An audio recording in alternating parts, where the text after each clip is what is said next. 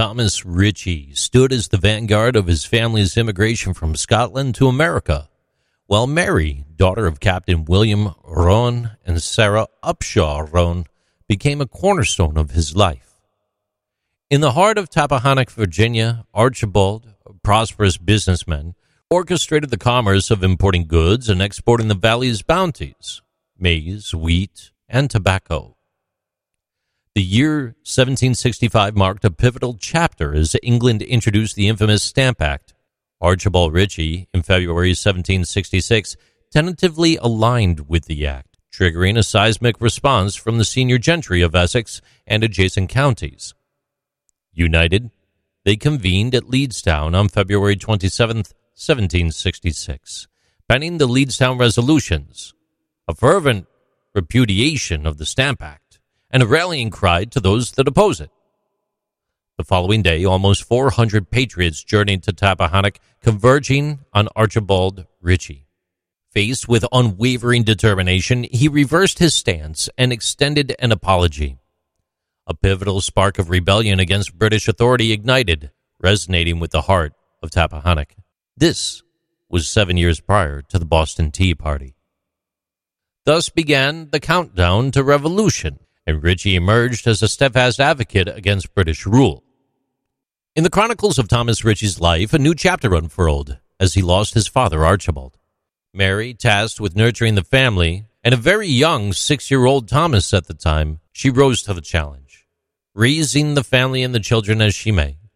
Years later, Thomas, now 25 years old, branched out on his own. He established a Richmond bookstore, an unassuming start that would unveil his destiny in journalism. In 1804, he acquired the Richmond Enquirer, transforming it into a preeminent newspaper, lauded even by President Thomas Jefferson at the time. At the behest of President James Polk, Thomas Ritchie relocated to Washington, D.C., assuming the mantle of editor for the Washington Union. His newspaper prowess etched his name into the annals of the area. The cradle of Thomas Ritchie's roots, the Ritchie Merriweather House, lovingly referred to as the Ritchie House, unveils an ancestry etched in architecture.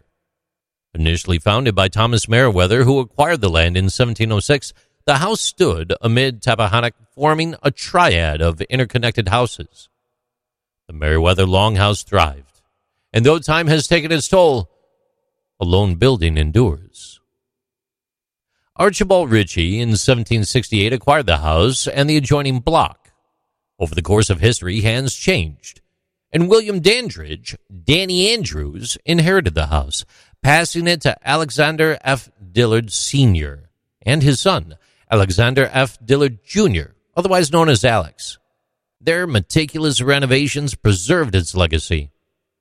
A fragment of the original Ritchie House woodwork found its way into Delaware's Winterthur Museum, affirming its timeless allure. Presently, over three century old brick structures thrive as the law offices of Fleet Dillard and Scott Katona. In 2006, Alexander Dillard Jr. orchestrated a mural adorned conference room. Local artist Karen Andrews captured life's tapestry, breathing vibrant color into history's whispers. Nestled within Tappahannock's embrace, the iconic Ritchie House stands as a sentinel of history Erected in 1813, its federal style facade transcends architecture, connecting us to an era of ink and impassioned discourse. Picture the landscape as Thomas Ritchie began his journey, a man with ink and influence. The sun's golden embrace on the structure of this significant house, the artisan's labor and skill. Months unfolded as bricks took their place, and the Ritchie house finally emerged with its facade and symmetry, a masterpiece painted upon the canvas of time.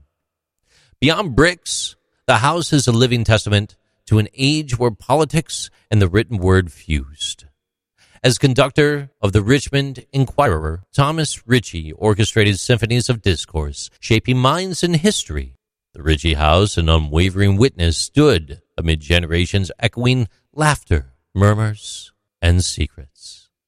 So the next time you're in the area down there in Tappahannock, Virginia, make sure you stop by the Ritchie House, where ink and bricks converge. These are interesting things with JC.